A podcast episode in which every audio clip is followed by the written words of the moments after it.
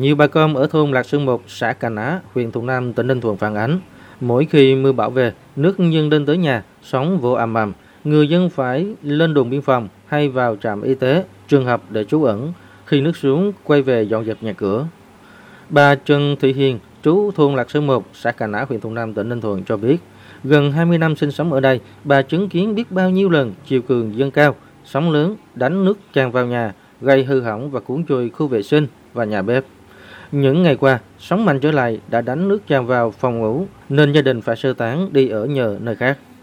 Sóng đánh cát vô nhà luôn, còn thúng lưới luôn nó trâu bể hết. Rất là khổ sở cho người dân ở đây. Nhưng mà vì cuộc sống mà phải ở đây chứ còn đi vào chỗ khác thì đâu có cái nghề gì làm ăn đâu, tại phụ thuộc vào biển. Khi mà bão vô thì mình cũng lo mình đi trước bão. Khi mà về là mình thấy hoang tàn. Khi mình làm được ít rồi cái bão nó vô đập tan hết thì cuộc sống làm lại từ đầu. Ông Trương Văn Phụng, bí thư kiêm trưởng thôn Lạc Sơn 1, xã Cà Ná, huyện Thuận Nam, tỉnh Ninh Thuận cho biết thêm, sóng biển và chiều cường kết hợp làm ảnh hưởng rất lớn đến đời sống của người dân. Khó khăn cái chỗ mà mùa bão tới trong tháng khoảng tháng 11, 12, 3 tháng cuối năm. Thường nếu mà tính tới mùa bão á là cũng như giờ hết luôn. Tổng sơ bộ là sơ một thì khoảng là 120 hộ, còn trực tiếp thì 72 hộ.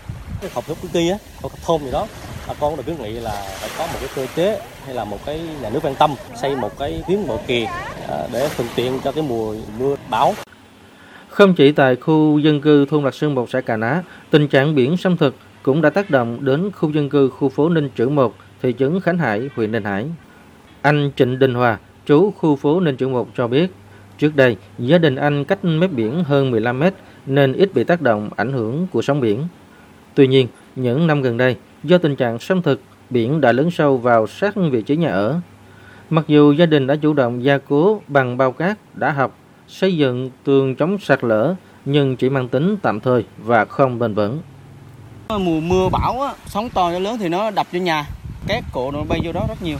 Sống ở đây, cuộc sống kinh tế đây là ta sống riêng biển này rất tốt. Đây cũng mong nhà nước xây được cái bờ kè, dân ta ổn định ta ở để làm ăn thuận tiện.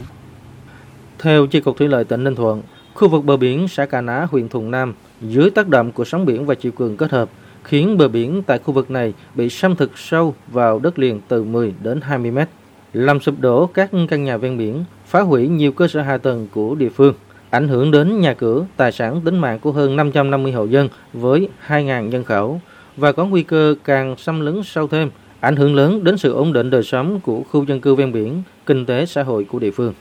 Còn tại khu vực Ninh Chữ 1, huyện Ninh Hải, hiện tượng sóng biển dâng cao, nước biển xâm thực vào đất liền đã làm cho khu vực này sạt lở nặng, ăn sâu vào đất liền từ 10 đến 20 mét.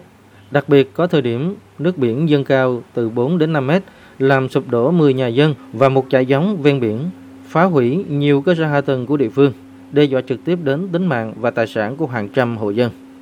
Bà Trương Thị Thành Vân, Chi cục trưởng Chi cục Thủy lợi tỉnh Ninh Thuận cho biết, Trước tình hình trên, việc khẩn trương đầu tư xây dựng tuyến kè bảo vệ khu dân cư xã Cà Ná, huyện Thuận Nam và khu vực Ninh Trưởng 1, huyện Ninh Hải là giải pháp cấp bách. Mùa này là mùa bắt đầu vào mùa bão lũ nè, mùa bão, mùa gió, mùa sóng lớn triều cường. Thì uh, giải pháp trước mắt hiện nay là vận động và tuyên truyền người dân uh, để đảm bảo an toàn tính mạng và tài sản. Thì uh, vào mùa này thì nên di dời vào những nơi an toàn để mà, mà cư ngụ. Về lâu dài, cần đầu tư xây dựng tuyến kè bảo vệ khu dân cư xã Cà Ná và kè chống sạt lở tại khu phố Ninh Chữ. Theo Chi cục Thủy lợi tỉnh Ninh Thuận, dự kiến kinh phí khoảng 220 tỷ đồng để xây dựng hai kè trên. Tuy nhiên, hiện nay, nguồn vốn ngân sách tỉnh Ninh Thuận đang còn nhiều hạn chế, khó cân đối để kịp thời thực hiện đầu tư. Vì vậy, Ủy ban Nhân dân tỉnh Ninh Thuận cũng đã có văn bản đề nghị Trung ương hỗ trợ để thực hiện các dự án trên nhằm đảm bảo an toàn tính mạng, tài sản của nhà nước và nhân dân.